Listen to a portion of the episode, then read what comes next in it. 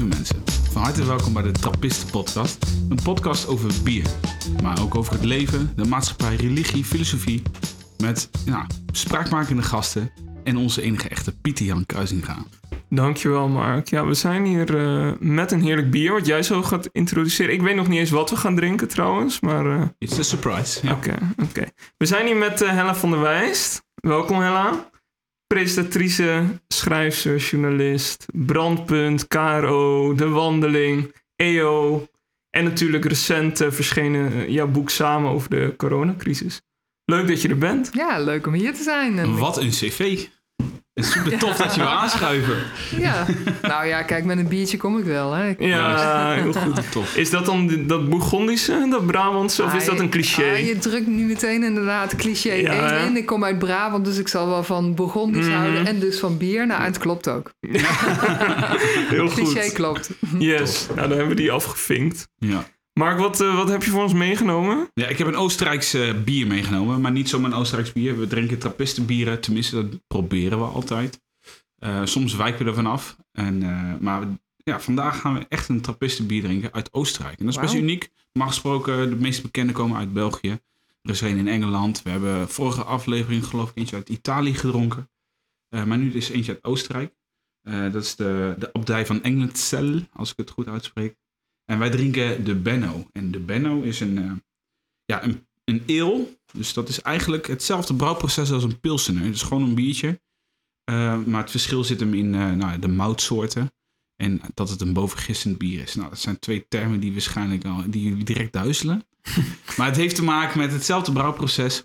Alleen nou, de mout die is wat gebrand, waardoor het een kle- andere kleur heeft. Oké. En dus ook Ja. misschien ander water gebruikt. Oostenrijk heeft natuurlijk eh superschoon water in de bergen. echt- Dat is echt, waar, eh, ja. Zuivere bronnen.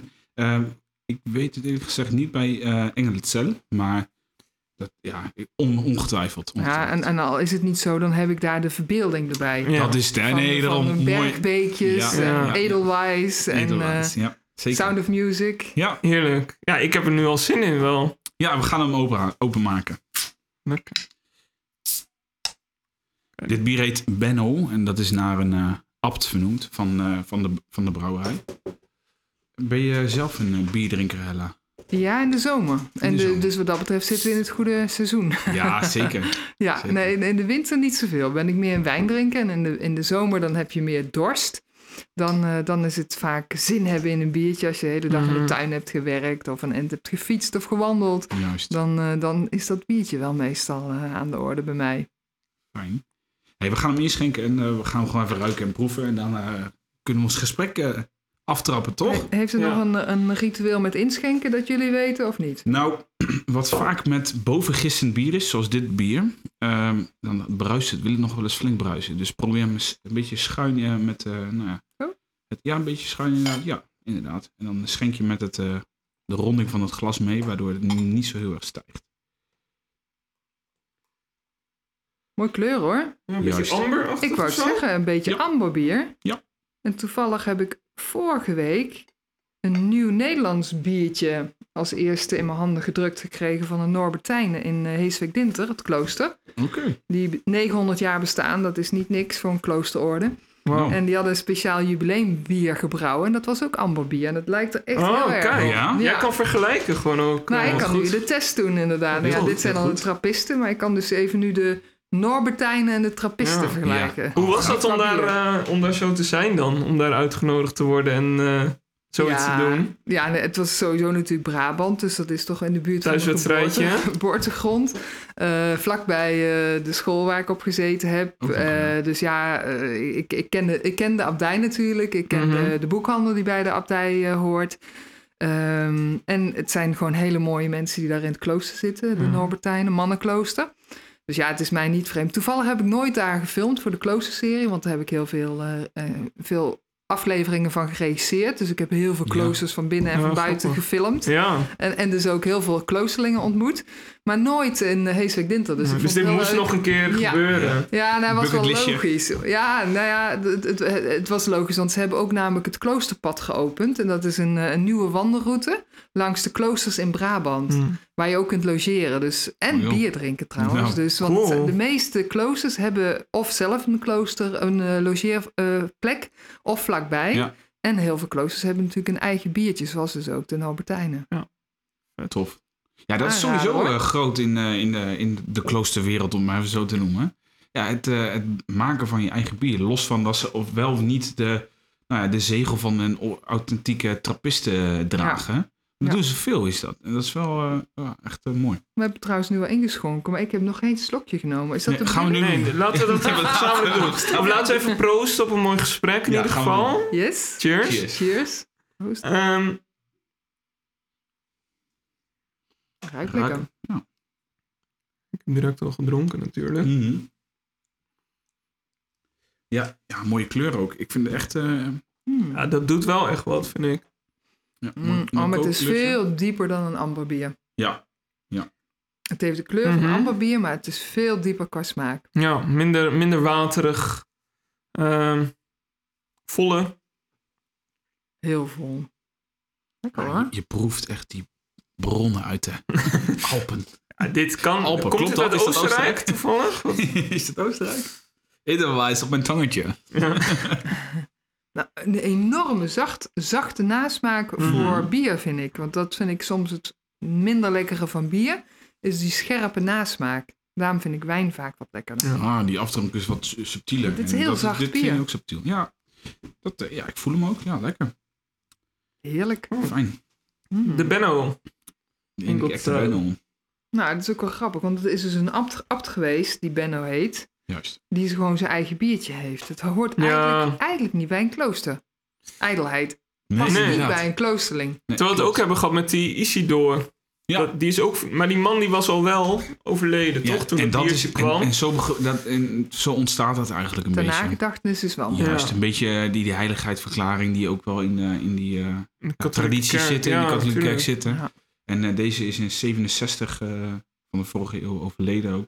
Dus het is ten nagedachtenis van. Ah, dan is het anders. ja, het is een soort Ja. van legacy bier. Ja. Dit- Het zou best gek zijn eigenlijk als nu een abt in deze tijd... Ik kan hem ook niet herinneren hoor, dat er een, een, een, een kloosterbier bestaat van een levende abt. Dus Nee. dat, Oh, ik denk dat dat toch niet dat gewaardeerd wordt, eerlijk gezegd. Ja, daar moeten we onderzoek even uit. onderzoek naar doen, inderdaad. Ja. Maar er zit een verschil tussen ehm, vereren en aanbidden. En dat, dat is vooral ehm, in de Oost-Orthodoxe kerk, dan maken ze dat onderscheid ook wel. Je mag, je mag wel Jezus en, en Maria, die mag je dan aanbidden. Ja, die mag je ook als een icoon neerzetten, toch? De- Ja, en andere mensen mag je ook als icoon neerzetten, maar die mag je niet aanbidden. Dus niet er tot spreken, maar wel Nee. eren om het, om het werk wat ze gedaan hebben, zeg maar. En dat, dat is ongetwijfeld ook bij dit dan eh, Ja. gebeurd. Dat, dat hij, hij moet iets gepresteerd hebben, anders krijg je niet je eigen bier, wat wij nu... eh, misschien Nu heeft nog hij, het geheime, hij heeft het geheime recept wellicht ge- geleverd. Want Ja. dat vind ik wel mooi. Bijvoorbeeld ook van de trappisten in eh Berkel en Schot. Die hebben natuurlijk ook trappistenbier. Dat hebben jullie misschien ook al eens gehad in jullie podcast. Nederlands trappistenbier mag je natuurlijk niet overslaan. Nee, klopt. Nee, ze zundert bier. Nee, niet zo. Die hebben het ook inderdaad, maar in, eh in Mogestel bij Tilburg. Die hebben ook een eigen Ja, trappistenbier. Mogestel, hoe heet, eh, hoe heet dat bier eigenlijk dan? Koningshoeven. Ja, de Koningshoeve, inderdaad. Ja, Het meest Ja. bekende trappistenbier trouwens van, van eh Nederland. zo'n beetje, ja daarom, ik, brouwerij. ik, Mogestel zat ik eventjes te zoeken inderdaad. Maar Ja. dat is gewoon van La Trappe is dat. ja, die En- hebben we gehad, ja. Maar het mooie is dus dat het een hele commerciële, tussen aanhalingstekens, een commerciële brouwerij. Ja. Maar de abt is nog steeds daar ook eh, de, de Ja. proever, zeg maar. En Ja. verantwoordelijk voor de smaak van het bier. Ja, en dat, Dat ligt in elke supermarkt. Dus Ja. dat is wel echt tof, denk ik. Ja, dat dat gewoon kan. Ja, Ja. Ja, maar dat is de uitdaging van La Trappe ook. Omdat ze zo groot zijn en eh, omdat ze inderdaad eh, zoveel afzet hebben. En, en nou ja, ehm, om eigenlijk dat erkend, eh, die erkende licentie te behouden. Want eigenlijk treden ze buiten hun kloostermuren. En, nou, een van de voorwaarden om trappistenbier te zijn is dat je binnen je kloostermuren behoudt. Ja. Dus nou ja, die hele, die hele abdij is ontploft daar ook. Qua eh, elke vierkante meter wordt benut. Ja. Om nou, dat brengt ook eh, alweer heel veel discussie. Want met Ja. name de, de contemplatieve kloosters, die hebben er ook wel moeite mee. Dat natuurlijk, dit is natuurlijk best wel werelds bier Ja. brouwen. ja, En vroeger was bier natuurlijk net als water. Dat was gewoon iets wat je dronk om niet uit te drogen, zeg maar even heel simpel. En toevallig zat er alcohol in. ja, En, en bier was veel veiliger om te drinken dan water. dan want dat was, vieze water. Ja. dat was verontreinigd over het algemeen. Maar, maar nu is de discussie in een aantal kloosters, weet ik. In Egmond speelt bijvoorbeeld die discussie bij de Benedictijnen. Maar ja, ehm, gaan, wij, ga- gaan wij nu ehm, bier promoten? A, hè, bier is natuurlijk alcohol, dus dat is eigenlijk helemaal niet goed voor mensen. Nee. Tenminste, te veel alcohol is niet goed. Eh, en willen wij ook als, als gemeenschap ons ehm, zo afficheren met, met ja, die bier? verantwoording die ze eigenlijk hebben voor hetgene wat ze de wereld inbrengen. Ja, Ja. ja dat snap ik inderdaad Dus wel. het zijn hele eigentijdse discussies. Ja, Nou, want het is natuurlijk heel anders dan dat ze vroeger een, een biertje gingen brouwen om maar eh, inkomsten te hebben, bijvoorbeeld, of om zelf op te drinken. Dat is natuurlijk totaal anders dan hoe, hoe het nu gebruikt wordt. En natuurlijk Ja. die hele hype die nou misschien vijf à tien jaar geleden is gestart rondom speciaal bier. Ja. Dat hadden zij natuurlijk ook nooit kunnen bevroeden. Nee, nee en, en het trekt natuurlijk ook andere mensen naar het klooster. Ja, Ja, Eh, en dat is dus een dat is ook super mooie wel- mogelijkheid, toch? Ja, dat mensen Maar daar ook een opeens. gevaar. Dus Ja, dat- die, die ja, dubbelheid ja, ja. is best wel ingewikkeld. Want ja, want kloosterleven staat natuurlijk symbool voor eigenlijk ehm, buiten de wereld in de wereld staan. Als Ja. je begrijpt wat ik bedoel. en rust. Ja, en, en Stilte. maar wel zeg maar een soort van eh, iets willen ehm, leveren aan de maatschappij, maar wel daarbuiten van zijn. En ja, je haalt de wereld binnen eigenlijk. Als je inderdaad zo'n Ja, latrap, eh zoals Ja. de Koningshoef inderdaad. en Ja, haal je de wereld binnen die je binnen wil hebben. ja dus daarom. de- de- da- ik weet van, eh, van mijn vrouw, die heeft eh, in de horeca gewerkt. En die heeft me toen met, eh, met haar baas is, ze- is ze naar de Koningshoeve geweest. En heeft ze gewoon met de monnik gesprekken gehad over, eh, nou ja, het bier wat zij zelf tappen in het restaurant. Ja, en dan wil je dat bier toch ook eh, serveren? Ja, en dan wil je Als het je bier serveren. Maar ehm, die monnik is eigenlijk met PR bezig. Dus ja, inderdaad, ik snap die discussie zeker wel dat die opkomt. Ja. Van eh, hoe kun je dicht bij jezelf blijven hierin? Nou ja, aan de andere kant hebben kloosters natuurlijk ook wel iets van inkomsten nodig. Hè? En dan, Mhm. ja, dan zoek je toch bij wat, wat, wat logisch eh, en, en, en er al is. En als Ja. je dus een klooster bent waar al bier gebrouwen wordt, is het natuurlijk best wel logisch om te doen. Maar ja, ik vind het zelf interessant. Ja, want Ik jij bent dus zelf, eh, zelf veel in die kloosters dus geweest, zoals je net zei. En wat, wat, wat heb jij ermee? Nou, het zijn gewoon echt vluchtheuvels of eh, hoe zeg je dat? Eilanden. In, Oasis. ja, oasis, ook mooi. In, in, in natuurlijk de hectiek van deze tijd. Eh, je kan echt eventjes gewoon in een andere wereld stappen als je erin stapt. Ja. En wat ik het meest bijzondere vind, en dat heb ik afgelopen week ook gezegd bij het in ontvangst nemen van, van het jubileumbier van de Norbertijnen.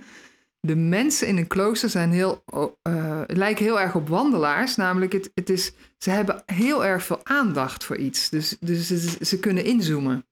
En waar, waar je op een fiets aan voorbij rijdt, sta je als wandelaar vaak bij stil. Ik ben zelf natuurlijk een wandelaar, vandaar dat ik dat ook zo durf te zeggen. Ja. En bij, bij kloosterlingen herken ik dat ook. Er is zo'n aandacht voor mensen. Als, als je in het klooster komt en je bent gast en je gaat zitten, dan lijkt het wel alsof of mensen altijd tijd hebben daar. Dat is niet zo, want ze leven daar ook volgens hele strakke ritmes juist. Ja. Dat is ook bijna een contrast met, met dat. Ja. Maar het is wel er. Als je er bent, dan kijken mensen je aan. En als je het ergens over hebt, dan gaat het ook meteen hup de diepte in. Ja. Nou, waar vind je dat in de maatschappij? Waarin toch iedereen een beetje langs elkaar heen vliegt bijna. Mis je dat ook nu in het dagelijks leven dan? Zou je wel eens... He- Heb je wel even een kloostermomentje nodig af en toe? Ja, ter Ja. aanvulling van dat inderdaad. Je noemt net he- de hectiek van deze tijd. Mhm. Waarin heb je dan die hectiek en heb je dat dan inderdaad nodig? Ja. Die rust. Nou, dat is wel grappig, want ik heb ook wel iets met kluizenaars, wat natuurlijk ook vast zit aan het klooster. Hè, er zijn natuurlijk ontzettend veel kloosterlingen die uiteindelijk kluizenaar zijn Ja. geworden, of tijdelijk kluizenaar zijn. Want vaak hebben kloosters ook wel een soort, hè, dus een afgelegen hutje of, of ruimte waar mensen zich kunnen terugtrekken. Daar heb ik ook iets mee. Ik denk dat ik dat in mijn eigen leven ook eigenlijk wel doe. Ja? Ja, terwijl ik aan de andere kant dan? enorm mensenmens ben. Want ja, ik, sta, ik, ja, ik doe niets liever dan mensen bevragen op hun Ja. eh, diepste uh, zielenroerselen eigenlijk. dus dus dat heb, die kant heb ik ook. Maar misschien wel als contrast moet ik daardoor ook af en toe uit die wereld. Maar hoe ziet dat er voor jou uit dan? Nou ja, ik, ik, ik heb er weinig voor nodig. Namelijk als ik alleen thuis ben, heb ik het al. En zelfs als mijn partner thuis is, kan ik, kan ik me al eh, prima in een soort van cocon eh, Ja, terugtrekken. En wandelen natuurlijk. En wandelen is natuurlijk ook echt... Ja. Je gaat de wereld in, maar als je in je eentje wandelt, ben je toch eigenlijk op jezelf. Ja. En, dat, eh, dat, en dan word je dus tegelijkertijd geprikkeld door die wereld. En tegelijkertijd kun je in jezelf kruipen. Want dat is natuurlijk wat een kluizenaar ook doet. Dus heel erg, alles heel erg klein maken in jezelf. Misschien met één gedachte een hele dag bezig zijn met één gedachte. Ja. Dat gebeurt mij eh, als ik wandel ook heel vaak. Dat ik gewoon één ding in mijn hoofd heb. En Maar- de hele wandeling daarover nadenk. Als je zo'n wandeling hebt, je noemt het die prikkels van die omgeving waar je door wandelt, die hebben toch dan wel een soort van invloed op je. Nou, dat is wel leuk. Daar refereer je toch wel aan. Nou, dat hangt heel erg van af waar je zit in je wandeling. Oké, ja. Begin mentaal of letterlijk? Nee, nee, letterlijk. Ja, letterlijk. Maar dat, dat, dat loopt bijna parallel met, met ehm, eh, eh, geestelijk ook. Oh ja. Namelijk, als je begint met wandelen, dan sta je helemaal open voor alles van buiten, zeg maar. En op een gegeven moment kom je in een soort cadans. En dan, dan ga je als het ware zak je een beetje erin zo in die wandeling. Ja. Letterlijk ook zo. Dan word je vaak ook stiller als je bijvoorbeeld met iemand of andere wandelt. Ik wandel bijvoorbeeld met een aantal vriendinnen uit Brabant. eh, Om de zoveel tijd spreken we af. Mhm. Nou, dus het eerste half uur is het pep, pep, pep, pep. En dan denk je, nou, ik hoop dat niemand ons ziet, want dan zijn we echt de hele wereld aan het doornemen. En een half uur zijn we klaar, dan zijn we op de hoogte. Dan zijn, we ook mee, dan zijn er meestal één of twee dingen waarvan we het gevoel hebben, oh, hier, hier moeten we nog even op terugkomen samen, want hier speelt iets in een van onze eh, levens. Nou, dan wandel je door en dan wordt het vaak ergens stil, na zo'n kilometer of acht, denk ik ongeveer. Dan zak je een beetje erin. Ja. Nou, en dan zo richting 15 kilometer. Want we, lo- we lopen meestal zo richting eh 15 tot 17 kilometer. Dan zitten we vaak in die diepte, zeg maar. En dan, dan komt het goede gesprek over, nou trouwens iets eerder. Ik denk tussen de 12 en de 15 kilometer Dat ongeveer. is zo Dat specifiek. kun je gewoon voorspellen Ja, eigenlijk. Ja, ja, dat, dat is echt zo. Ja, maar dat komt gewoon, dat heeft ook te maken met, je moet gewoon eerst even die energie kwijt. Ja. Dan zak je even erin. Dan eerst denk je, oh, ik begin een beetje moe te worden van het wandelen. Maar dan op een gegeven moment loop je daar weer doorheen. En Ja. dan, dan zit je eigenlijk, dan ben je dat dal. En dan, dan heb je de beste gedachten. En dan gaan we het vaak, dat gebeurt bijna automatisch, hebben, hebben over de dingen die echt te doen. En Wat voor dingen komen dan naar boven? Ja, dat zijn vaak dingen die iemand, in iemands privéleven of in het werk spelen. En die, die je dan, zeg maar, omhoog gooit. Mhm. En waar iedereen dan de beste ideeën over eh, weet. Want die heeft daar in die kilometer daarvoor over nalopen Ja. Ja, Dus dat is gewoon eigenlijk een heel proces. En dat, dat, daar neem je dus de tijd voor. ja, ja, Eigenlijk die tijd heb je nodig, zeg maar, om dus tot iets te komen. mm, ja. Maar ik heb ook andere soorten wandelingen. Want ik wandel elke dag wel. Maar ik heb ook een wandelingetje van een half uur. Dat is gewoon even een frisse neus halen. Even. En als ik de hele dag achter mijn laptop heb gezeten. Ja. Wat natuurlijk nu met corona vaak voorkomt. En dat je vanuit je huis werkt. Dan moet je gewoon even bewegen. Dat is een hele andere functie van wandelen. Dus ik heb wel verschillende soorten wandelingen, zeg maar. Ik heb ook wandelingen om mijn hoofd leeg te maken. Ik heb wandelingen, dan, dan wil ik naar het bos. Ik heb wandelingen, dan wil ik naar juist naar het open landschap. Omdat, omdat ik ruimte, ik moet visie hebben, zeg maar. Dan moet ik ver kunnen kijken. Mm. Dat gaat bijna auto. Ik hoef er eigenlijk niet meer over na te denken wat ik kies, waarom. Dat gebeurt Maar- gewoon. Ja, en als ik dan wandel, denk ik, ach ja, natuurlijk, ik was hiermee bezig. En, en ja, kijk nou, ik, ik zie daar geen Wow. koeien en ik zie daar die vogels vliegen. En ineens vliegt er ook van alles mijn hoofd in, zeg maar. Dus, en het is het mooiste dat dat eigenlijk niet, niet, daar hou ik sowieso van, dat dat niet allemaal gepland is en bewust, maar dat dat onbewust schijnbaar gebeurt. Is het iets bovennatuurlijks bijna? Dat vind ik een grote uitspraak. dat Mhm. weet ik niet. Dat Nou, het komt wel zo om over. Ja? Ja, nou, als ik, als ik inderdaad zo... eh, Daar ben ik te nuchter voor, denk ik. is dat het, ja? Ja, Aan de andere ik- kant- het zou mooi zijn als het zo is. Ja, maar die ideeën komen toch wel naar binnen op het moment dat je ervoor kiest. Voor een open ruimte. Om in, daarin te gaan wandelen. Platteland, zeg maar. Weinig bomen. En dan, dan visie opkomt. Ja. Dat, dat klinkt als een soort van spirituele... ja, Of dat maken je- wij het Nou, romantischer dan dat ja, het is? ja. Ja, nou, ik, ik denk dat het vaak begint bij hoeveel komt er eigenlijk automatisch op je af als je ervoor open staat. De meeste mensen sluiten heel veel af. Eh, En dat geldt dus ook in ontmoetingen met elkaar. Hè? Ehm, je komt iemand tegen en eigenlijk denk je, ja, ik moet, ik moet eh, aan diegene vragen hoe het met, met hem of haar is, maar ik heb geen tijd. Dus je sluit je meteen af. Terwijl als je gewoon erop, als je eigenlijk je eerste intuïtie volgt, heb je waarschijnlijk daarna een fantastisch mooie ontmoeting. En die komt niet uit in jouw schema, maar, maar hij is heel bijzonder, omdat het op dat moment eigenlijk, eigenlijk belangrijk is. sluit je dat af en je wil het misschien een week later, denk je, nou, nu ga ik eventjes vragen hoe het met die persoon is. Ja, dat, dat- nee, dan kun je hem niet afdwingen. Nee, Dat dus is dat, dat, dat is wel waar, waar, waar ik heel erg op leef, zeg maar. Van, van, Dus het is natuur, ook van de mens, om, om gewoon die vragen dan op dat moment te stellen. En dat, dat gebeurt gewoon. ik denk dat wij bewust, maar vooral onbewust heel veel afsluiten. Ja. Wat er echt wel komt, wat, er echt wel, wat, wat, wat echt wel vraagt om jouw aandacht. En dan is het aan jou die keus, geef je die of geef je die niet op dat moment. En hoe En- komt het afsluiten dan? Ja, we hebben gewoon onszelf veel te veel opgelegd als mensen. We moeten van alles. Maar he- heb jij dat dan niet? Ik probeer dat, ik probeer dat niet te doen. Dus inderdaad, dat mensen bij mij spontaan op de stoep... Ik vind niets leuker dan dat mensen spontaan op de stoep staan. En vaak is dat op het moment dat ik denk... Oh, het komt helemaal niet uit. Ja. Ik wil zeggen, dan zit je net in je deadline. kluizenaars-vibe en dan... Nou, of een deadline nog Ja, erger. een Ja, deadline, een van ja. de twee. Maar deadlines, Ja. die, die kun je niet verschuiven. Ja, en wel, je moet je wel- Dan ga ik gewoon s'nachts werken. Ja, je moet je wel durven laten verrassen, denk ik. En dan, dan komen er wel opeens dingen die je normaal nooit zou doen. Ja, Ja. En dat is, oké. tenminste, dat zijn de leukste dagen, vind ik. En daarom is bijvoorbeeld een vakantie ook leuk. Dat je in één keer denkt van, oké, we lopen deze berg op. Of, weet ik veel, we gaan, eh, we gaan een stuk rijden. Ergens Zo, heen. Ik weet niet, ik weet niet waarheen. Dan- nou, maar dan kom je op de mooiste plekken, Ja. toch? Ja. Ik neem aan dat jij ook voorbeelden hebt. Dat je de mooiste plekken op vakanties hebt gevonden... door Mhm. zomaar per ongeluk ergens iets te doen. Nou, wa- wat, wat dan direct in mij opkomt, ik heb een hele tijd wel gelift. Dan ging ik elke zomer gewoon puur omdat we geen geld Grappig. hadden eigenlijk Ik ook. om op vakantie Ik te heb ook gaan. heel veel gelift. Oh, grappig. Ja. Ja. maar volgens mij is dat een generatieding dat mensen van nou, rond de 50, 60, dat het toen heel normaal was om te liften.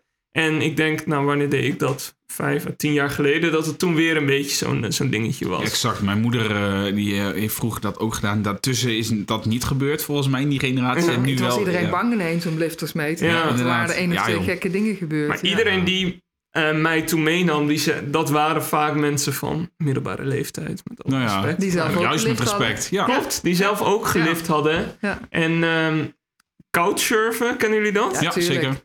Top, voor de mensen die het niet kennen, eh, bij iemand slapen op zijn bank en er is Dus een app aparte voor. app voor inderdaad. Ja. En ehm, wij waren ergens, weet ik veel, in een heel klein dorpje in België. En wij iedereen berichten sturen. Nou, natuurlijk niemand die daar die app had, behalve dus één iemand. En die had een soort mega visvijver. En hij zei van, nou ja, ik, ik wil niet dat jullie vermoord of verkracht worden. En ik kom jullie nu ophalen, zeg maar.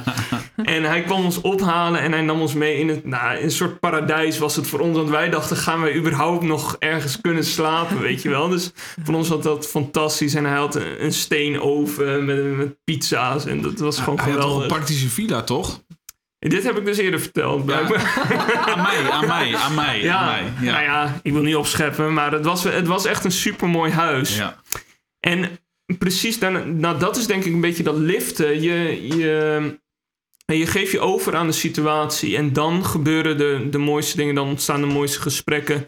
Ik zat bij een, een of andere Syriër in de auto die, die naar Breda was gereden voor eh, volgens mij gewoon een zak wiet. Ja. En die weer terugging naar Engeland, want we wilden naar Londen. En eh, nou goed, die zat niet helemaal nuchter in die auto, zeg maar. En, eh, en wij, wij gingen de, waar is dat, bij Calais of zo, gingen wij Ja. er overheen. En dan werd je natuurlijk helemaal gecheckt. Dat was in die tijd van, Daar, van daar moet je wel vluchtelingen. oppassen, ja. Ja. Ja, Dat er niet per ongeluk iets in jouw rugzak is gestopt. Nee, klopt. Dus hij pakt zijn parfum, hij spuit ons volledig onder. en ehm, ondertussen komen wij bij die douane en die zeggen, nou, eh, weet je, we keren die hele auto binnenste buiten. En wij natuurlijk als de dood dat wij daar gepakt Oh, werden. ja. Dus die hele auto werd leeggehaald. Zijn Koran werd eruit gegooid en mijn bijbeltje. Oh, en die lagen zo naast elkaar. Ik zo, oké. Maar goed, uiteindelijk wel, wel er doorheen gekomen. En eh, hij heeft ons gewoon helemaal naar Londen gebracht. Ja. En eh, nou ja, daar raak je wel even je vooroordelen kwijt. Ja. Ja. Mooi is dat, ja. Ik, Ja. Heb, ik heb ooit eh, op een van mijn liftvakanties, dat vond ik ook zo bijzonder. Toen kregen we een lift van een eh, vrachtwagenchauffeur. Die bleek een priester te zijn. En die Oh. zei, in mijn, eh, in mijn vakantie, zegt hij, ben ik vrachtwagenchauffeur. Alleen maar omdat ik dan dicht bij de mensen ben en weet wat er echt onder de mensen In de leeft. wereld Nou, leeft of zo. geweldig. Ja, Fantastisch vond ik dat. Ja. Hij zegt, ik hoor hier 20.000 meer verhalen dan in de kerk. Ja, jullie hebben dan die liftervaring zo eh, eh, heel erg. Maar überhaupt vakantie inderdaad, dat, dat brengt dat soort impulsen. Ja. Afgelopen, eh, ik ben recent in Texel geweest en toen kreeg ik een vraag na de hand dat ik op Texel was geweest van een vriendin van me, van of ik tot rust was gekomen. En toen gaf ik ook het antwoord van, nou weet je, intense wind, alleen maar regen, je ho- hoopt het beste van Texel, weet je wel. Maar eh, ik heb daar geen rust ervaren in die zin. Maar je hebt nieuwe impulsen, nieuwe indrukken. En dat biedt, geeft iets anders, die indruk of zo. En dat, dat merkte ik wel. Daardoor kom je ook tot rust op een andere manier. Ja. En dat, dat is. dat Rust is niet per se gewoon je bek houden en niks doen of Nee, zo. het is niet 100% stil zijn, maar ook gewoon inderdaad soms wel echt uit je telefoon. Dat is wel, dat vind ik wel echt een ding Ja. wat wel dat kan bieden. Maar nieuwe omgeving, nieuwe impulsen, nieuwe indrukken. Nou, En, dat is ook wel eh, mooi. ja. Ik ben ook ambassadeur voor de Dag van de Stilte. En stilte is inderdaad voor ieder mens anders. Ja. Dat is dus niet afwezigheid van geluid voor heel veel mensen, maar dat is gewoon inderdaad rust. En Mhm. rust is voor iedereen ook weer totaal wat anders. Ja. ja, en stilte kan voor zoveel mensen zo beangstigend zijn. Poeh, Ja. ja. Ook als het hebben, ja, waar jij ook veel van weet van rouwen natuurlijk. Ik kan me voorstellen dat zoveel mensen die iets nog te verwerken hebben, dat stilte doodeng kan zijn. Heel veel mensen zetten na het verlies van iemand de radio aan. Als ze dus lang samen zijn geweest en voor het eerst alleen ehm, het leven weer eh, de draai moeten geven, Ja. zetten ze de radio aan. Omdat ze gewoon niet tegen die stilte kunnen. Ja. Stilte kan inderdaad heel confronterend zijn als ze dan terugkomen op kloosters. Dat is ook voor heel veel mensen, waardoor je eh, ook op hele andere terreinen komt. Omdat mensen Ja. vaak voor het eerst echt stilte ervaren. Gewoon stil met elkaar kunnen zijn ook. Hè? Dus dat je in gezelschap, in een, in Ja. een dienst zit waarin iedereen stil is. Nou, En dat je accepteert dus dat er even niks is. en niks moet. Ja, Dan ga je vanzelf, kom je gewoon op een andere laag in jezelf. Eh, dat, dat vind ik ook altijd zo mooi van mensen die zeggen... ja, ik ben, ik ben niet gelovig hoor. Mhm. Maar ik, ga wel, eh, ik steek wel een kaarsje aan in de Ja. kerk. En als ik Ja, dan in zo'n ja. grote kerk zit en ik voel me klein... en ik heb dat kaarsje aangesteken en gestoken... en die, die, die stilte komt op me af... ja, dan gebeurt er toch iets met je. Ja, dat is, is dat dan eigenlijk die soort van binnenkamer die iedereen eigenlijk wel heeft?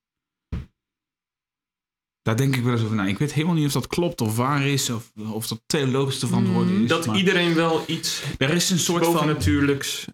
nou, ja, ergens Ja, heeft. misschien, boven, misschien spiritueel of bovennatuurlijk inderdaad. Maar ja, ik vind dat woord binnenkamer zo duidend daarin of zo. Ja. Alsof iedereen dat hokje heeft waar hij zichzelf kan zijn en daarin kan ja, chillen misschien wel. Ja. Nou, dat is wel... Waarin ze ja. zich ook geconfronteerd weet- weten met zichzelf en zo. Maar hoe fijn is het als je weet waar, dat- waar die binnenkamer is? Want ik Ja. denk dat ook heel veel mensen worstelen met het vinden daarvan. Ja. Nou, Want als je die binnenkamer weet, dan kun je dus ook jezelf gewoon in allerlei situaties rustig, ehm, rustig krijgen, zeg maar. Ja. Ja, ja. en de dat binnenkamer is zo volgepropt. Dat is het misschien. Ja. het Nou, dat is misschien ja. wel wat we soms een beetje kwijtraken nu. En dat, dat de waarde van bijvoorbeeld spiritualiteit of religie, dat dat wel eens onderschat wordt. Ja, Ah, en, en voor veel mensen denk ik dat zo'n coronacrisis dat, dat voor een deel ook weer heeft teruggevonden. Gedwongen. weliswaar En- gedwongen inderdaad. Ja, kijk, heel veel mensen misschien waar het zo druk was in het gezin, eh, is er geen sprake van geweest. Maar bij mensen waar het relatief eh, goed is gegaan, waar niet al te grote rampen zijn gebeurd, kan ik me voorstellen dat er echt iets gebeurt. En ik hoor het Mhm. ook wel terug van mensen die ook zeggen van ik wil ook niet meer terug naar het Mhm. leven voor corona. Want, want eigenlijk waren we niet op de goede weg bezig. Dat hoor ik Ja. best veel mensen zeggen. Want heb jij voor je boek ook, ook mensen gesproken die echt zeggen van voor mij is er echt iets veranderd. En nou, dat het gewoon niet meer hetzelfde is als daarvoor.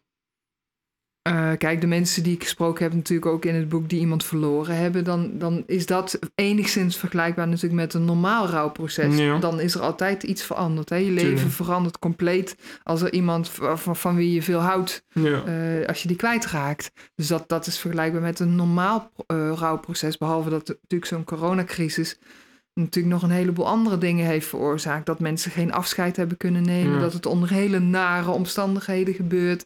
Er he- heel veel onzekerheid was. eh, zeker in die beginperiode waar vooral mijn boek De Kracht van Samen ook over gaat. is natuurlijk vooral die, die, die overval geweest. Van, van het ene op het andere moment eh, van een normaal leven zit je in een soort rare crisis. Eh, rijden ambulances af en aan naar het ziekenhuis bij jou om de hoek.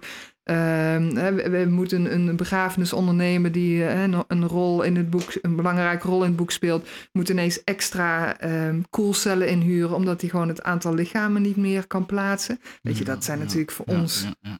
ondenkbare situaties. Tot, Ja. tot nu toe was Ja. dat, als je niet de watersnoodramp hebt meegemaakt, geen oorlog, ja, heb je Ja. geen idee Dus dat is voor heel veel mensen is dit Ik de nog eerste steeds crisis. niet. Ik nog steeds niet eigenlijk. Nee, Ook dat- al heb ik die crisis nou hartstikke eh, klopt. echt Dat- meegemaakt, maar Ja, als het niet Zo dicht bij het vuur binnen is ben ik gekomen. niet geweest. Nee, dat, en dat, dat is ook de reactie die ik krijg van mensen buiten Brabant op het boek. Die zeggen van, wow, we hebben helemaal niet, ik heb helemaal niet Hmm. doorgehad nee. hoe erg het is geweest daar. Wat was een moment dat jij dacht van, hé, hey, hier, dit is echt erg? Nou, dat was eigenlijk al heel snel. Ehm, als journalist heb je meteen, ik weet het ook nog precies bij de WTC-ramp, meteen als dat gebeurt denk je, welk verhaal kan ik hier gaan vertellen? Wat, kan, wat kan ik of moet ik hiermee? Dat is nog beter Hmm. moeten dan kan ik ermee. Het is niet dat ik per se iets moet, maar het is meer, eh, of, of kan, maar eh, eh, wil. Maar het, ja, weet je, dat is je taak gewoon, dat is Ja. mijn vak. Dus dat had ik ook ja, dat is de roeping in die zin. Ja, roeping is een heel groot woord. Ja, Maar, nee, maar in de zin van je voelt je drang, getriggerd Een drang. het is echt een drang. Ja, en drang. het, en het, dat is mijn hele leven al. En daarom doe ik dit vak ook. Juist. Weet je? Dat je en, en tot nu toe kon ik ook altijd bij hele grote gebeurtenissen er een, een, een draai aan geven, zeg maar. En, en daar iets aan toevoegen. Want dat vind ik wel belangrijk. Dat je er wel iets aan toevoegt. Dus dat je niet doet wat iedereen al aan het doen is. Maar omdat ik nu niet in dienst was van een omroep. En als zelfstandige dacht ik wel van ja, de logische kanalen heb ik even niet. Ik heb geen tv-programma direct of radioprogramma. Natuurlijk wel een aantal eh, tijdschriften waar ik voor schrijf. Dus wat kan ik er nu mee? En de eerste reactie was ik ga een documentaire maken.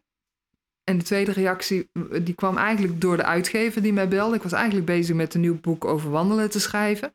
En die zei, moet jij niet een boek schrijven over jouw geboortestreek? Omdat daar nu echt Hm. de, de pleuris is uitgebroken. Hè? De, eh, Noordoost-Brabant was echt het epicentrum van de coronacrisis. En waar ik dus gewoon iedereen ken vanuit mijn jeugd. En mijn, mijn familie woont er ook nog steeds. En toen dacht ik, dat moet ik gaan doen. Ik moet geen documentaire maken. Ik moet een boek gaan schrijven. Toen ben ik heel snel een aantal mensen gaan contacten. De sleutelfiguren noem ik dat in de samenleving. Om een dagboek bij te gaan houden. Want ik dacht, ik ga ze niet belasten. Het enige wat ik ze vraag is... probeer zo vaak als je kunt op te schrijven... Wat heb je meegemaakt? Wat loggen. voelde je, ja, wat Ja. voelde je erbij vooral ook? Hè? Want dat, ik weet gewoon, als er heel veel gebeurt in de situatie... ben je aan het einde van de maand... weet je niet meer wat je aan het begin hebt Ja, gevoeld. ja. Nou, dat hebben een aantal mensen dus gedaan. De burgemeester, de uitvaartondernemer, de oudere adviseur, de zorgmanager, de IC-verpleegkundige. Ja. Die hebben allemaal voor mij dat eh, dagboek bijgehouden. En dat mailden ze mij dus elke keer. Dus dat verwerkte ik elke keer tot ja, teksten. hè, Om te, eh, eh, eh, voor een boek dus leesbare tekst. Want iedereen had natuurlijk een totaal andere schrijfstijl. Ja. Ehm, dus dat, dat heb ik gedaan. En daarnaast ben ik meteen een tijdlijn bij gaan houden van alle grote gebeurtenissen. Omdat ik het ook belangrijk vond dat je, als je over tien jaar dit boek nog pakt, dat je teruggaat naar, oh ja, die discussie over die mondkapjes. En och ja, dat, eh, dat hamsteren. Ja, en dat, Van dat, de- maar dat ben je nu al inderdaad bijna weer vergeten. Ja. Ja. Maar dat, dat komt meteen weer terug. Die grote dingen van toen. Ja. Want dat, dat hoor ik dus nu al. Dat mensen denken van, oh ja. Weet je, ik zat er weer helemaal in. Ja. In dat begin. Misschien wil je er nu nog niet in. Maar ik denk over tien jaar dat, dat, dat, dat, dat er echt wel zo'n moment komt. Dat je misschien weer, of vijf jaar. Dat je terug wil naar wat, hoe, hoe was nou die begintijd eigenlijk. Dus dat, dat heb ik proberen te doen met, met, eh, met de mensen. En daarnaast heb ik mensen geïnterviewd ehm, die ik persoonlijk ken. En, en dus meer over hun persoonlijke verhaal wat ze hebben meegemaakt. Dus bijvoorbeeld een middelbare schoolvriendin van mij. Die heeft haar beide ouders verloren aan corona en tegelijk op dezelfde dag begraven. Wow. En zij beschrijft dus in het boek, en dat, dat, vind ik, dat vond ik zelf heel ontroerend en ook wel heel gek, want dan heb je zo'n gesprek door de telefoon. Dat is echt gek hoor. Wat was er voor jou zo ontroerend aan? Nou, moment? wat heel ontroerend was, en dat vind ik dan ook weer zo mooi weer. Haar beide ouders lagen in het Jeroen Bos ziekenhuis in Den Bosch. En op een gegeven moment zou haar eh, moeder komen te overlijden. En toen hebben ze haar vader met bed en al naar moeder gebracht. Zodat ze helemaal in, in al die toestanden met, met, met mondkapjes en nou ja, schermen voor... toch nog elkaar even hebben kunnen vasthouden en, kunnen, en afscheid hebben kunnen nemen. Je, dat kon natuurlijk eigenlijk niet. En, en dan is er toch iemand in dat zorgpersoneel die zegt: ja, maar dit, dit moet. Het is Ja. onmenselijk als het niet gebeurt. En dat, Ja. dat, nou, dat, en zij zei ook dat is voor ons zo waardevol geweest dat, dat, dat mijn ouders van elkaar afscheid hebben kunnen nemen. Nou, dat zijn hartverscheurende Ja. verhalen. En, en dat is wel zo, als je dat niet van heel dichtbij hebt meegemaakt, dan hebben heel veel mensen niet door hoe, hoe erg het is geweest, denk ik. Mhm. Of je moet toevallig wel daarmee Ja. te maken hebben gehad. En dat kan ook buiten Brabant natuurlijk. Want ja, ondertussen zijn natuurlijk eh, heel veel mensen hebben ermee te maken. Ja. Ja, maar goed, het overviel eh, Brabant natuurlijk. En dat, dat is denk ik wel het grote verschil. Daarna de tweede golf was iedereen veel meer voorbereid. Ja. Het was natuurlijk in die eerste golf echt nog, ja, nog zoveel onzeker. Ja. En ook ja, qua logistiek was er nog van alles aan de hand met nou ja, ziekenhuizen die bin- binnen no time gewoon geen plek meer hadden waar ambulances in de rij. Ja, joh. ja, die beademingsapparaten die vanuit Duitsland moesten komen. maar toen wou Duitsland het niet meer doen, want dat hadden ze zelf nodig. Ja. Ja. Gekke werk. ja, nou ja, je ziet het nu natuurlijk in India, maar nu ook in Suriname is het natuurlijk nu weer eh, is, is heel slecht. Weet je, daar is het nog steeds gaande. Mhm. Ja. Maar dat, dat besef je eigenlijk niet. Nee. Tenminste, ik niet. Nee. Ja, ik wel. Ik besef me wel dat Nou ja, omdat jij misschien landen... wel van dichterbij hebt meegemaakt, denk ik toch dat je er beter in kan inleven. Tuurlijk weet ik dat het erg is. Oh, zo bedoel je. Ja. Ja. ja. Oh, ik, ik dacht mee het buitenland. Want ik ben, ik ben nu bijvoorbeeld ook heel erg bezig met, met al die andere landen waar mensen nog bij lange na Mhm. niet ingeënt zijn. Terwijl wij al een soort in een euforische stemming We zitten. gaan weer op vakantie. Ja, Ja, het EK zicht, komt eraan. Ja, ik heb vandaag nog getwitterd van... Ja. Ja, kunnen we op vakantie? Nee, willen we op vakantie? Waarom Hmm. is er geen discussie over... Moeten we eigenlijk wel op vakantie willen? Want we weten toch allemaal met dat reizen... verspreid je natuurlijk heel snel alles. En komt het dus ook de- het coronacrisis in landen terecht... waar, waar de mensen nog lang niet ingeënt zijn. Bijvoorbeeld in Afrika. Ja. Ja, maar Nou, ga je ervan uit dat inenting de oplossing is. Misschien moet ik die discussie niet aansnijden, maar...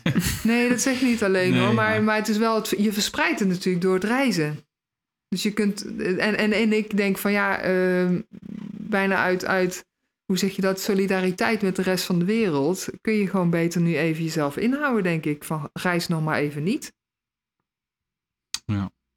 Ja, ja, de vraag is of er inderdaad eh, dat er voor een gro- de grootste uitreizende uit Nederland eh, geldt, die gedachte. Ja, want die, Ja, ja. nou, ik zou graag die discussie willen horen. Ja. Ja, dat is zo. Maar de meeste uitreizende mensen die nu eh, uit Nederland willen, die hebben daar redelijk gegronde reden voor.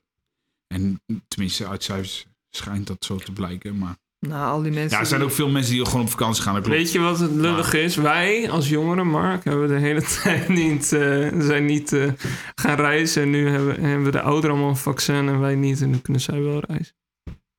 Nee, grapje.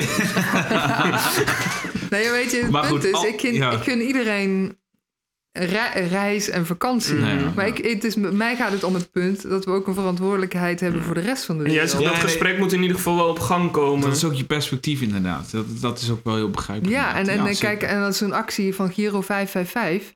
eh, die dus ook die, hè, letterlijk oproept van dat we samen ervoor zorgen dat de rest van de wereld ook de mogelijkheid heeft om gevaccineerd te worden. Ja, de, de, ik geloof dat de laagste opbrengst eh, van alle acties was. Dan denk ik, hoe kan het dat wij niet solidair zijn? Terwijl we, wij kunnen dat allemaal makkelijk betalen, al die, die vaccinaties. Maar komt er in Afrika maar eens om. En kijk wat daar gaat gebeuren, net als in India. Als het daar, hè, hoeveel, hoeveel mensen gaan daar sterven gewoon? Ja. ja, dit is moeilijk, ja. Ja, is heel pittig inderdaad. Maar die chronieken vanuit Brabant, die heb je gebundeld in het boek De Kracht van Samen. Mhm. Tof. Ehm, en dat boek, dat hebben wij hier liggen. En Pieter Jan, daar hadden wij een, eh, een idee bij, toch? Ja, dat, eh, wij gaan het gewoon verloten, inclusief ehm ook het boek van Hella Troost. Ik ga hem even aan de camera laten zien, ik weet niet of het heel duidelijk is. Maar ehm, die kunnen mensen zeker eh, winnen als je even een berichtje plaatst op Instagram of Twitter of een andere social media platform met, met de hashtag Trappistenpodcast. Ja. Of de Trappistenpodcast. We Ja. bekijken het allemaal en dan gaan we die verloten. Dus eh, Ja, want onze hashtag Trappistenpodcast, die hebben wij compleet geclaimd. Er is bijna niemand die die, Nee, die dat hashtag gebruikt heeft. Dus dat is helemaal top. ja, Dus eh, als je ons wil vinden Mooi. of wat dan ook, dan eh, kun je die hashtag gebruiken. Hey, Helen, wat is, wat is het verhaal wat jou zelf het meest aanspreekt in, in het boek? Wat je zegt van, hey, dat moet echt verteld worden? Dat vind ik altijd heel onaardig. Ja, tuurlijk. Dat snap Want bij ik. elk verhaal wat ik nu zeg... Ja, ik en je hebt ze persoonlijk gesproken. tekort. Ja, maar wat ik, wat ik denk ik misschien wel algemeen kan zeggen... is dat ik wel heel erg gepakt ben door ehm, eigenlijk... en, en dat, dat zit in die titel... wat mensen samen voor elkaar krijgen. Hmm. Ehm, en dat is natuurlijk ook meteen niet weer spannend, want wij zijn natuurlijk in die beginperiode gewoon zo met z'n allen begaan met elkaar geweest. Hè. Er zijn allerlei acties geweest eh, voor de zorg, eh, zorgpersoneel. Man, ze kwamen om in de appelflappen. Ja, ja echt waar. Ja. Ik kon er geen appelflap meer zien. Eh, maar nu, hè, bijvoorbeeld nu met, met zo'n vakantie, ja, dan denk ik toch van, nou, we moeten toch echt weer even denken aan die mensen, want die moeten ook, die moeten op vakantie. Die zouden nou met z'n allen op vakantie moeten. Die mensen die allemaal de benen onder een, een gat vandaan hebben gelopen om voor ons te zorgen. Dat daar een soort van Eh. actie voor op touw zou worden gezet van... Ja, en, en dan gewoon, ik denk dat die nog blij zijn om gewoon, of nou, dat weet ik trouwens niet, ik kan niet voor ze spreken, maar het maakt niet uit, al zijn ze op vakantie in Nederland, maar gewoon echt even, e- echt even bij kunnen komen. Ja. Voordat wij ze allemaal nieuw werk gaan bezorgen. Want dat, Maar, maar van die verhalen die, die je dan omschrijft en beschrijft, het is maar net hoe je het wil noemen inderdaad. Je hebt toch ook wel identificatie dan? Welke Ja, van die verhalen, ja, maar ik heb los, van afbreuk, wel. los van afbreuk doen op anderen inderdaad. Maar heeft dat te maken met welke is het meeste pijn in de buurt? Of, ja. Hmm, ja, het is misschien een hele moeilijke, een moeilijke vraag inderdaad. maar nou ik ben ja, toch ik echt benieuwd. het, Ja, nou ja, wat ik je net vertelde over mijn schoolvriendin, dat, dat, Ja. dat raakt natuurlijk omdat je elkaar kent. Ja. Ehm, maar wat ik bijvoorbeeld een prachtig verhaal vind ook, is eh, van de familie Vervoort. Dat ehm, vader krijgt corona, dat, dat is niet mooi natuurlijk. Ehm, wordt opgenomen. Ehm, op een gegeven moment mag hij weer naar huis, maar, er, maar van, hij mag naar een, een, een, eh, eh, een, een plek om uit te zieken, zeg maar. Maar hij is nog besmettelijk, maar er is geen plek voor hem. Oh, ja. En dan besluit dus zijn zoon, die zegt: ehm, Ik ga wel met papa in de schuur. Hij heeft een beetje een boerderijachtig huis met daar een soort feestenhonk, wat natuurlijk op het platteland Soort- soort vaker kate, ja, een ja, ja, kate ja, ja. inderdaad. Maar dan wel een kate met gelukkig een toilet en, en een verwarming erin. En hij zegt, ik, ik sluit me met mijn vader op en dan ga ik voor hem zorgen. Dat is natuurlijk een heel mooi gebaar. Maar hij had er niet echt goed over nagedacht. In zoverre niet wat de consequenties konden zijn. Want toen hij dus in quarantaine zat met zijn eigen vader en voor hem zorgde, dat was al heel bijzonder. Dat heeft hun band ook enorm versterkt. Toen werd zijn broer ziek en kreeg corona. En die kwam dus ook in het ziekenhuis terecht en werd heel erg ziek. Maar hij kon dus niet naar zijn broer. Ja. Plus, wat als het nu zo slecht was gegaan met zijn broer, dan had hij dus geen afscheid kunnen nemen. Dat die consequentie had hij nooit van tevoren bedacht. niet. Maar achteraf, hè, ehm, ook die vader die zegt van ja, ik vond het zo bijzonder wat er is gebeurd. Dat hè, sowieso niet alleen die zoon die met hem in die keten heeft gezeten, maar ook de andere kinderen die allemaal ervoor gezorgd hebben. En gelukkig is het allemaal goed gekomen, Mhm. ook met zijn broer. Maar dat vind ik een heel bijzonder verhaal. Van, van, Ja, ja. wat, wat voor actie? Dat is namelijk bij elke crisis zo. Eh, eh, Vecht je, bevries je Ja. of vlucht je? Ja. En als je vecht, dan doe je vaak maar wat. En dan gebeurt er dus zoiets. Wat, wat ja, super mooi is. je de, inderdaad de, de gevolgen niet overzien, Ja. dan was het misschien inderdaad gebeurd dat je je broer er niet had Ja. afscheid van. Ja, dus, hij, hè, dus als je, de, het, is, het is niet altijd gezegd dat je maar dan, dan maar moet vechten, want dan kun je daar dit niet overzien. Ja. Maar ehm, ik denk dat heel veel mensen bevriezen. Hè, dat Ja. is natuurlijk altijd het meeste gebeurd. Van mensen die in een soort van niemandsland gaan zitten van... ja, ik weet het niet. Want, want ik ken het niet. Dus Ja. nieuw voor mij en ik weet niet wat ik moet doen. Ik ken angst, maar ik weet niet wat ik moet doen. Maar je hebt ook een hele grote groep mensen die meteen hup in de actie schieten. Mhm. En vaak zonder nadenken in de actie schieten. Niet altijd, maar dat, dat vind ik wel mooi. Dat, dat, en dat doet een crisis met iemand. Ik ben ook in veel oorlogsgebieden geweest. En dat vond ik eigenlijk altijd het meest interessante. Van wat gebeurt er met een mens als een situatie even anders gaat dan gedacht? Mhm. Hoe reageert hij? Wat doet hij? Ehm, wat komt er in hem los? Wat zit er misschien wel onvermoed in iemand waar, waarvan je niet wist dat het er was? Hey, wat heb je daar verder mee? Want je, want je schrijft een boek over dus de coronacrisis, over rouw, oorlogsgebieden ben je geweest. Wat, wat heb jij dan met, met rouwen? Wat, wat is dat?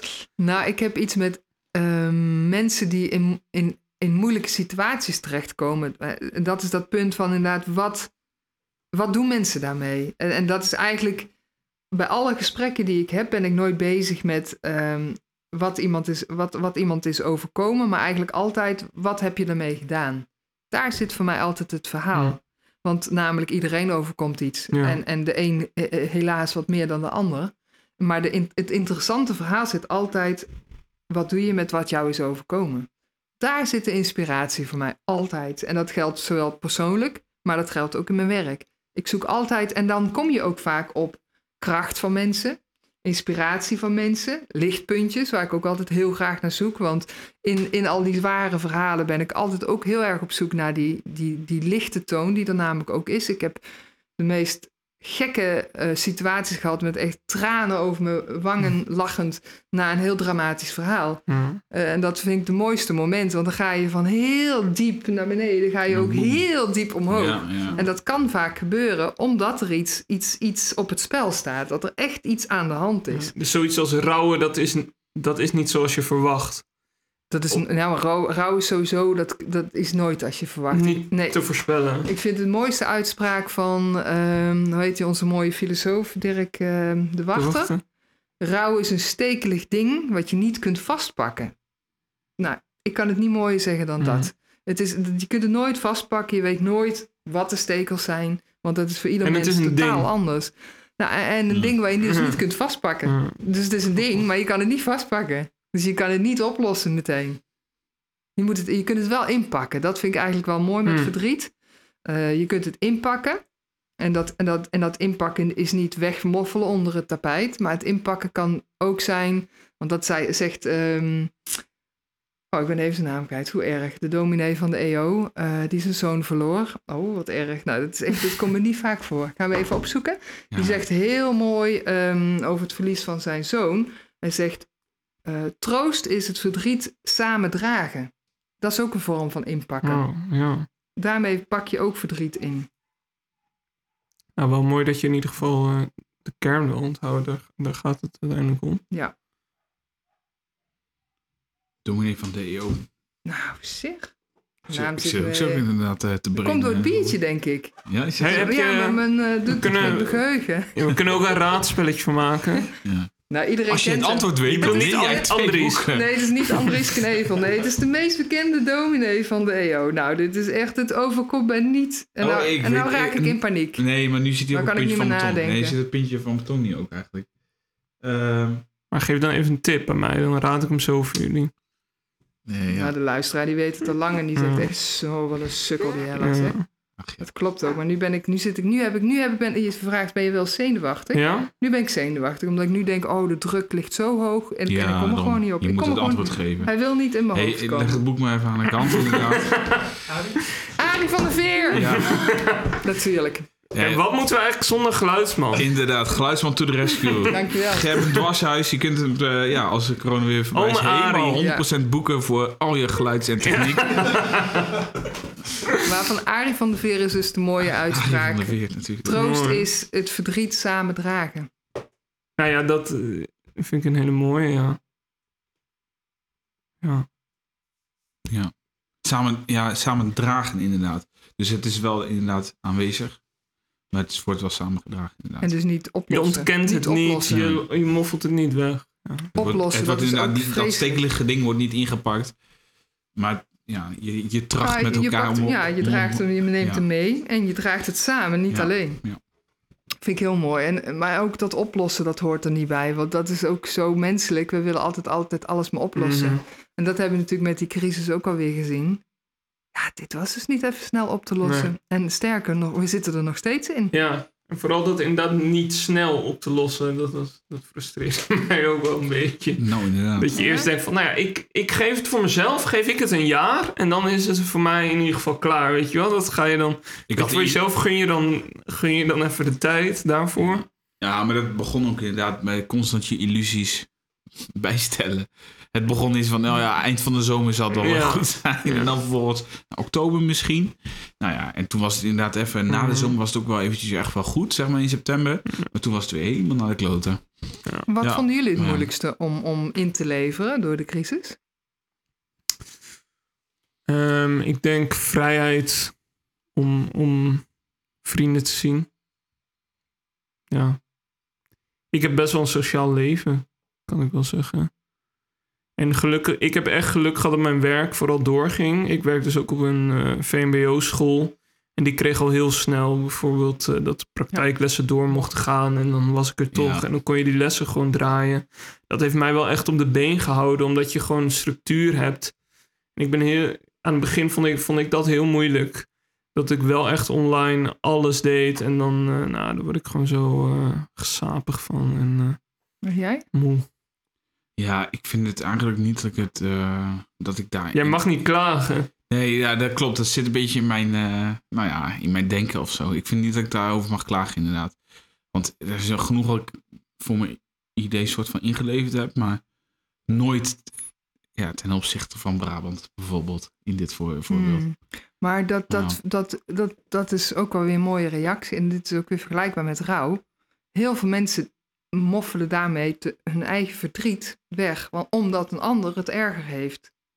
Maar jouw, jouw, jouw verdriet mag er net zo goed zijn als dat van een ander. Alleen Ja, is dat natuurlijk van ja. een andere orde. Ja, bijvoorbeeld jouw studie of zo, zegt. wat je wel eens Ja. hebt, ge- hebt genoemd, dat kan er ook onder geleden hebben natuurlijk. Ja, maar dat vind ik dan, weet je, ik vind dat dan inderdaad eh, te verwaarlozen ten opzichte van. Ja, maar dat bestaat nog wel. Want als het, Ja. als, het, als het iemand anders rouw niet had bestaan, dan was die van jou er nog even goed. Dat wordt niet minder of meer. Klopt. Ik denk dat soort dingen, de- en de- ik denk dat dat de fout is die mensen dan, of de fout, de, de, de, de gedachten die mensen met Het rouw ook- hebben, maar het is ook vergelijken. hè. Het is ook overleving daarin. Je wil ook niet dat het je te hard raakt. Ja. Dus nee, maar iemand die, die wel mij. iemand heeft verloren, die, die denkt weer... Ja, maar mijn buurman heeft twee mensen verloren. Ja, wat zit ik hier Ja. nou? eh? Dat is trouwens, trouwens ook een vorm van troost voor sommige mensen. Hè? De- Ja. Om dat te kunnen relativeren Ja. door te zeggen inderdaad, ja. Hè? Maar wat, wat, wat ook gebeurt, en ik, moet, nu- ik zie nu een hele mooie man voor me, een oude man, die met zijn ah, hondje naar het graf liep. Voor, en ik was voor het programma Ik mis je op een begraafplaats. En ehm, dan deden we regelmatig een bonnefoy, zoals het dan heet. Dus gewoon spontaan iemand vragen of je mag vragen waar, wie die gaat Mm. bezoeken op, op de begraafplaats. Dat is best wel spannend, want het is Ja. natuurlijk best Ja. wel een Kwetsbaar. bijzondere plek Ja. eigenlijk. Ja. En deze man, ik had meteen iets met hem. eh, in hoe die liep, hoe Mhm. die stond. En met dat hondje na het graf. En ik, ik, ik leg uit wie ik ben. En dat ik voor het programma Ik Mis Je daar ben. En, en vraag wie hij bezoekt. En hij zegt, ja, mijn vrouw die is overleden. En dat hij met het hondje altijd naar het graf gaat. Dat raakte me al. En ehm, hij zei eigenlijk al heel snel, zegt hij, ja, zegt hij, maar ik mag niet mopperen. Want we zijn heel lang samen geweest. Maar dat raakte me eigenlijk zo erg, die opmerking. Ik mag niet mopperen, want we zijn... Maar ik dacht tegelijkertijd, ja, maar omdat je zo lang samen bent geweest... Dat is nog tien Mis keer je- mis je- Mhm. mis je haar. Dat mag, dat, Ja. dat mag gezegd worden. Nou, hij moest even nadenken of hij wel of niet mee wilde werken. En ik zei, nou, ik laat u Hmm. even met rust. Ik kom straks weer even terug. Maar ik had al zoiets van, ik wil deze man... Ja. Die, die gaat zo mooi vertellen. En ehm, ik liep naar hem toe en toen zegt hij... eh, Oké, zegt hij, ik wil het wel vertellen. Dus nou, ik ben natuurlijk heel blij. En hij vertelde zo mooi dat... Ik zag het allemaal voor me. Hij zegt, nou, ze woonden op de boerderij. Eh, zij deed altijd de varkens, hij deed altijd de koeien. En om 11 uur eh, s ochtends dan aten ze samen een boterhammetje. En zij had altijd kaas op de boterham. Dus dat zag ik al voor me. ja, ja, ja. En op, de avond, eh, op een avond zaten ze samen op de bank en zij keek een serie en hij zegt, ik ga nog even het gras maaien, want ehm, het gaat morgen regenen. Echt een boer natuurlijk, hè, dus Mhm. goed over nagedacht. en zij zegt, ja, ik voel me niet helemaal lekker. Hij zegt, nou, ik ben zo terug. Hij gaat gras maaien, komt terug. En zijn vrouw zit dood op de bank. Dus ja, hij, hij voelde zich natuurlijk ook heel schuldig. Zo. Was ik maar niet gaan grasmaaien. Nu is ze alleen gestorven. Ik heb haar hand niet vast kunnen houden. Maar het meest, het meest raakte mij wel die opmerking van...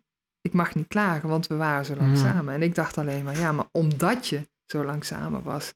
moet je iemand heel erg missen. En eh, ik hoorde later van zijn, eh, zijn kinderen terug... dat ze het zo bijzonder hadden gevonden... Van, dat hun vader het verhaal had gedeeld. Omdat hij echt totaal niets van de publiciteit was. Ja. En ook van zichzelf dacht, en dat Jo. zijn vaak de mooiste verhalen. Ja, ik heb geen bijzonder verhaal te vertellen. Maar dat Mhm. zijn juist vaak, in mijn optiek, vaak de mensen met de mooiste verhalen die van zichzelf ja, denken. Die zo'n goud "Ah, randje het is niet hebben. zo Ja. bijzonder. ja, bijzonder joh. Ja. Klein, fijn en ook, eh, weet je, dit is ook iets wat ons allemaal gaat overkomen. En Ja. wat mij weer doet beseffen, wals er niet overheen. Want wat gebeurt er namelijk vaak? Als oude mensen sterven, dan zegt iemand die op bezoek komt hè, eh, om te condoleren, zegt heel vaak, nou wat fijn dat jullie zo lang samen Ja. zijn geweest." Maar dat is geen troost. Dat is geen troost. Ja. Dat denken mensen wel, dat dat troost is, maar dat is het niet. Ja, ja, Ja. Juist, juist die hoeveelheid samen zijn zorgt voor nog Ja, meer verdriet. Maar ook, wel, ook ja. jij kunt niet voor een ander ook bepalen wat, wat, wat Oh, ja. jou troost. En dat doen mensen heel graag. Dat doen ze allemaal uit goede bedoelingen. Ja, omdat ze zelf dan ook eh, ongemak ervaren of wat dan ook. Ja. Ja. Maar je hebt tenminste nog afscheid kunnen nemen. Ik niet. Oh. Dat ja. wordt ook heel vaak. En dat was goed bedoeld, hè? Nee, maar alsnog inderdaad. Mm. Het is wel... eh, Maar sowieso moet je niet met je eigen verhaal natuurlijk eh, bij iemand aankomen die net iemand verloren heeft. En dat gebeurt bijna altijd. Ja. Mensen gaan Luisteren, daar- dat is de... ja, gewoon niks zeggen. Dat vind ik mooi. Mhm.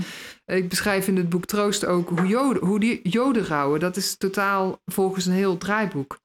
En daar zit dus bijvoorbeeld in dat vastgelegd is dat hoe lang je eigenlijk eh, geen ehm, verhalen vertelt aan iemand. Maar alleen maar vraagt, wat kan ik voor je doen bijna? Dat is eigenlijk de enige vraag die je als omstander aan iemand vertelt. Hmm. Wil je nog koffie, wil je nog thee, kan ik iets voor je doen? Zorgen voor iemand. Maar, maar niet gaan vertellen en geen verhalen van jezelf vooral gaan vertellen. Maar dat, dat, dat is prachtig. Die hebben daar dus echt een heel bewust draaiboek voor. En dat is niet voor niks.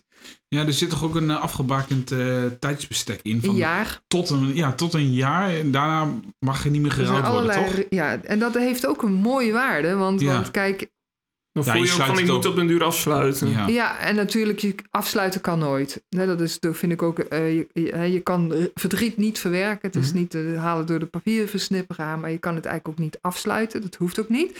Maar je moet wel ergens een, een piketpaaltje slaan. En dat doen Dat de idee. Joden na ja, een jaar. Ja, ja. Van oké, nu gaat er een andere fase in. Want anders dan rommelt dat door. Dat is nu bijvoorbeeld waar we in zitten met die coronacrisis, waar je van iedereen hoort. Is dat er geen. Ja, alles rommelt in elkaar. Je weet bijna niet meer wanneer het weekend is of door de week, Mm. omdat je thuis aan het werken bent. Eh, Je, je hebt geen ankerpunten meer.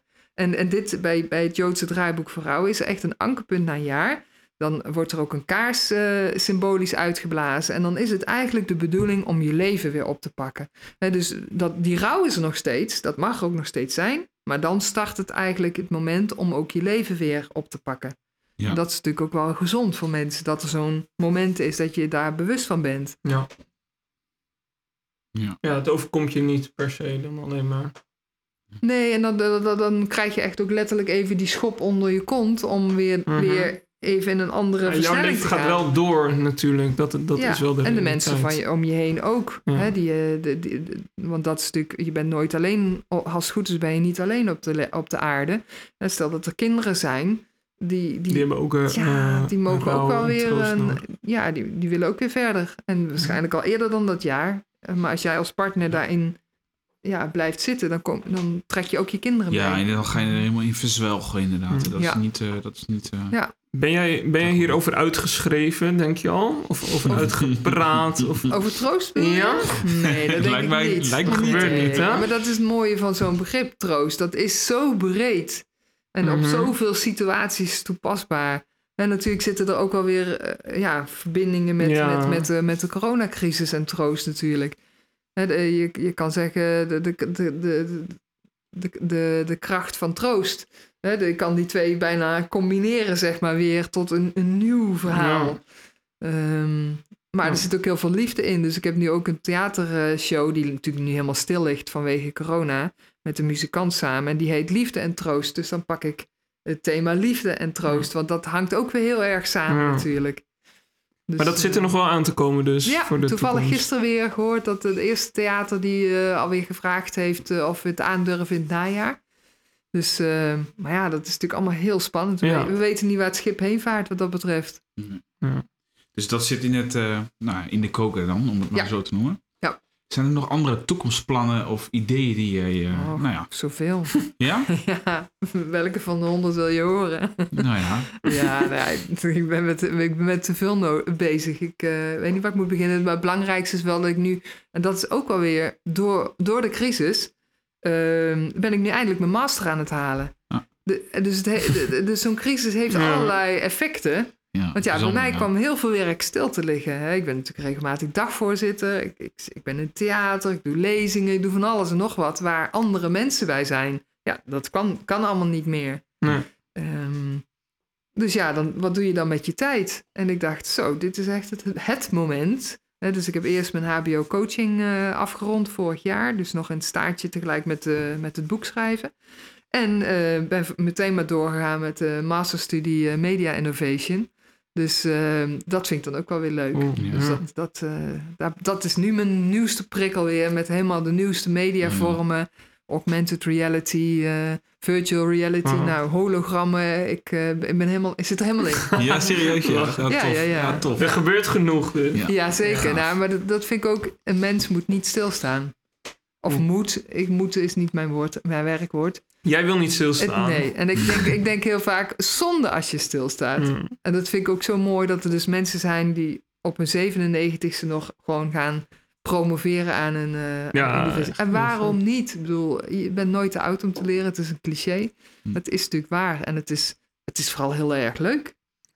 Het prikkelt je. Er er gaan allerlei luikjes in je hoofd weer open. En ja, ik kan alles weer toepassen met al die andere dingen aan, die ik aan het doen ben. Dus ik kan, ik kan alles kan ik gebruiken, zeg maar. Ja. Ja.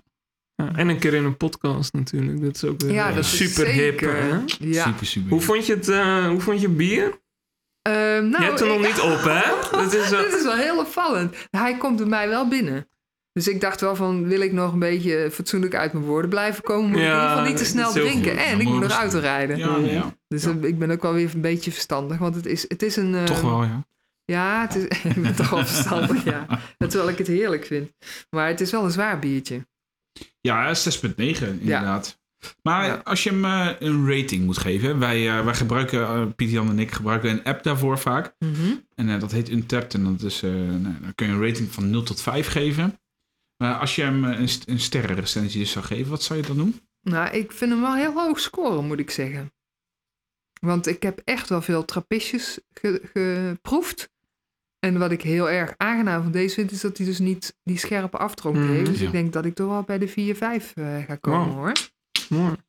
Dat Tof. durf ik wel aan. Dan, ja. mi- dan middelen we die. Dat is dan gewoon een eh, flinke 4,5. Ja, toch? Ja, kijk, ik weet natuurlijk, ik heb nog niet alle trappisten van de wereld geproefd. Dus eigenlijk moet ik dan een 4 zeggen. Ja, maar voor het moment, kijk, Voor ja, het moment is het onderdeel van de, deze zijn. podcast is ook een soort van rode draad wat altijd wel een beetje terugkomt. Is die beleving van dat bier. Ja. Nou, voor dit moment is het gewoon een 4,5. Ja. Kan- Morgenochtend is het waarschijnlijk een anderhalf, maar Weet je wat ik nou het leukste vind van, van zo'n zo'n trappistenbiertje? Ik weet niet of jullie dat nou ook hebben. Ik ben ook een beetje in het klooster dan. Nou ja, het, is, eh, het heeft een ritueel of zo. Ja. Dat, tenminste, daardoor moet- heeft het voor mij iets met de klooster te maken. Dat je nu ook gezamenlijk dat drinkt.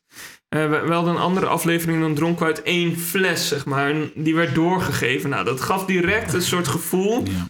Dat je dacht van, we zijn hier samen met iets bezig. Ja, je hebt net het woord piketpaaltjes gebruikt. Mhm. Nou, dat is exact dit volgens mij. Dat vind ik zo echt gigantisch bijzonder van die monniken. Los van of het wel of niet een trappistenbier is. Zij hebben een soort van dit bier met een, als een piketpaaltje in de grond geslagen. Zodat je weet van, ja, hier zit gewoon die beleving om. En je kunt dit ook niet, eh, ja, het kan wel in je eentje, maar het brengt gewoon dit, zeg maar, Ja. wat, wat hier ontstaat. En dat, is, dat vind ik echt geniaal dat dat soort van, nou ja, legacy is wat, die, eh, wat de Ja. monniken, nou ja, Ja, ze Die laten leven houden. Ja. Nou, Ja. ik proef ook weer een soort liefde of zo. Die zit in dat bier. Ja, dat klinkt, niet, klinkt misschien heel soft, maar ik, ik moest net even een heel grappig verhaal eh bedenken. Wil je het horen? Ja, ja we hebben- we- hoe lang hebben we nog, eh, Gerben? 1 uur en 3 minuten nog. Zo lang hebben we nog. Nee, dat heb ik niet. Ja, ik ben altijd ready voor anekdotes. De laatste. Oké, nou, het is een ontzettend mooi verhaal over liefde in het klooster. En dan in de, in de gezonde zin van het woord. Eh, het gaat ook over een trappistenklooster. Ik zeg niet welk, en dat doe ik bewust. Maar een van de broeders in het klooster, die was gek op de brandweerauto. Omdat ze een brouwerij hadden, hadden ze ook natuurlijk een, een eigen brandweerauto... voor het geval dat er brand zou uitbreken in, in de brouwerij. Wat schijnbaar vaak gebeurt. Ik weet niet precies wat er in het proces is van bierbrouwen... waarom dat gevaarlijk is qua vuur. Maar in ieder geval dat elke brouwerij heeft dat schijnbaar. En die broeder was dus opgeleid eh, tot brandweerman en kon die brandweerauto besturen. En dat vond hij fantastisch, want waarschijnlijk als hij niet broeder was geworden, was hij brandweerman geworden. Hmm. Zo'n zo'n jongensdroom ding. Maar die broeder werd alsmaar ouder en ouder. En er kwam maar geen brand. Er kwam maar geen brand.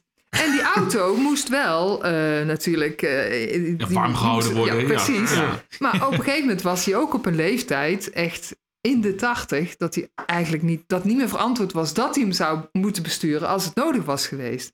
Eh, maar hij was zo gek op die auto. En, en voorheen reed hij dus altijd nog een stukje met die auto. Maar dat mocht eigenlijk niet meer, omdat het niet meer zo verantwoord was met die broeder. Mm. En slecht zicht had hij enzovoort. En toen heeft vader Abt gezegd... Je mag twee keer per jaar, mag je in de garage, mag je de auto starten en mag je even toeteren en, en weer afzetten. Ja, Oh. ik vind dat een smeltverhaal. Dat ik denk, Ja. wat een liefde en wat een, een mooie oplossing. Die, Mhm. die broeder die heeft twee momenten in het jaar het gevoel dat hij toch wel even brandweerman is. Ja. Maar niemand, nie- er is geen gevaar en er gebeurt niks met die auto. Hij mag even tuteren. Even tuteren. Ik heb het niet mogen Ja. filmen, maar wat had ik dat graag gefilmd. ja, Maar aan de andere kant eigenlijk ook weer niet, want nou is het een mooi verhaal. het verhaal blijft. Ja, Ja, en, en ik, vind het, ik vind het vooral een verhaal van liefde. Dat zo'n vader Abt een oplossing vindt eh, wat voor iedereen zeg maar het beste is. Ik ben blij dat we die extra, wat is het, twee minuten hebben gepakt Ja, hebben. ik vond het een hele mooie afsluiter wat een, wel hoor. Wat een tof, tof verhaal, ja. Ja, Nou, dat denk ik dus eigenlijk bijna bij elk trappistenbiertje. ja. En dat, is het, dat vind ik het leuk aan dit soort bieren. Er zit altijd een verhaal bij. Ja. Ja. ja, nogmaals voor onze luisteraar. Jullie kunnen dus eh, ja, eh, de twee boeken van Hella van der Wijs, tenminste twee recente, kunnen jullie winnen. En eh, nou, ja, laat hem dus een berichtje achter en doe dan gebruik daarvoor de hashtag Trappistenpodcast. Of de Trappistenpodcast, dat mag ook. En ik wil eh Pieter Jan bedanken. Ik vond het weer eh, fantastisch. Ja, Mag ik jullie bedanken voor het mooie gesprek. Jazeker. En eh, Jij ook? natu- natuurlijk, eh, ehm, als wij zo aan het einde zijn van deze aflevering, en, eh, dan willen wij de, onze hooggewaardeerde gast Hella van der Wijst van harte bedanken. Dankjewel voor je prachtige verhalen. Voor je, nou ja, eigenlijk je, je wijselijke inzicht. Ja, het heeft me geïnspireerd. En eh, nou, onze luisteraar bedankt voor het luisteren. Adieu. Adieu. Adieu. Of zoals ze in Brabant zeggen, houdoe. Houdoe. hè. Houdoe. hè.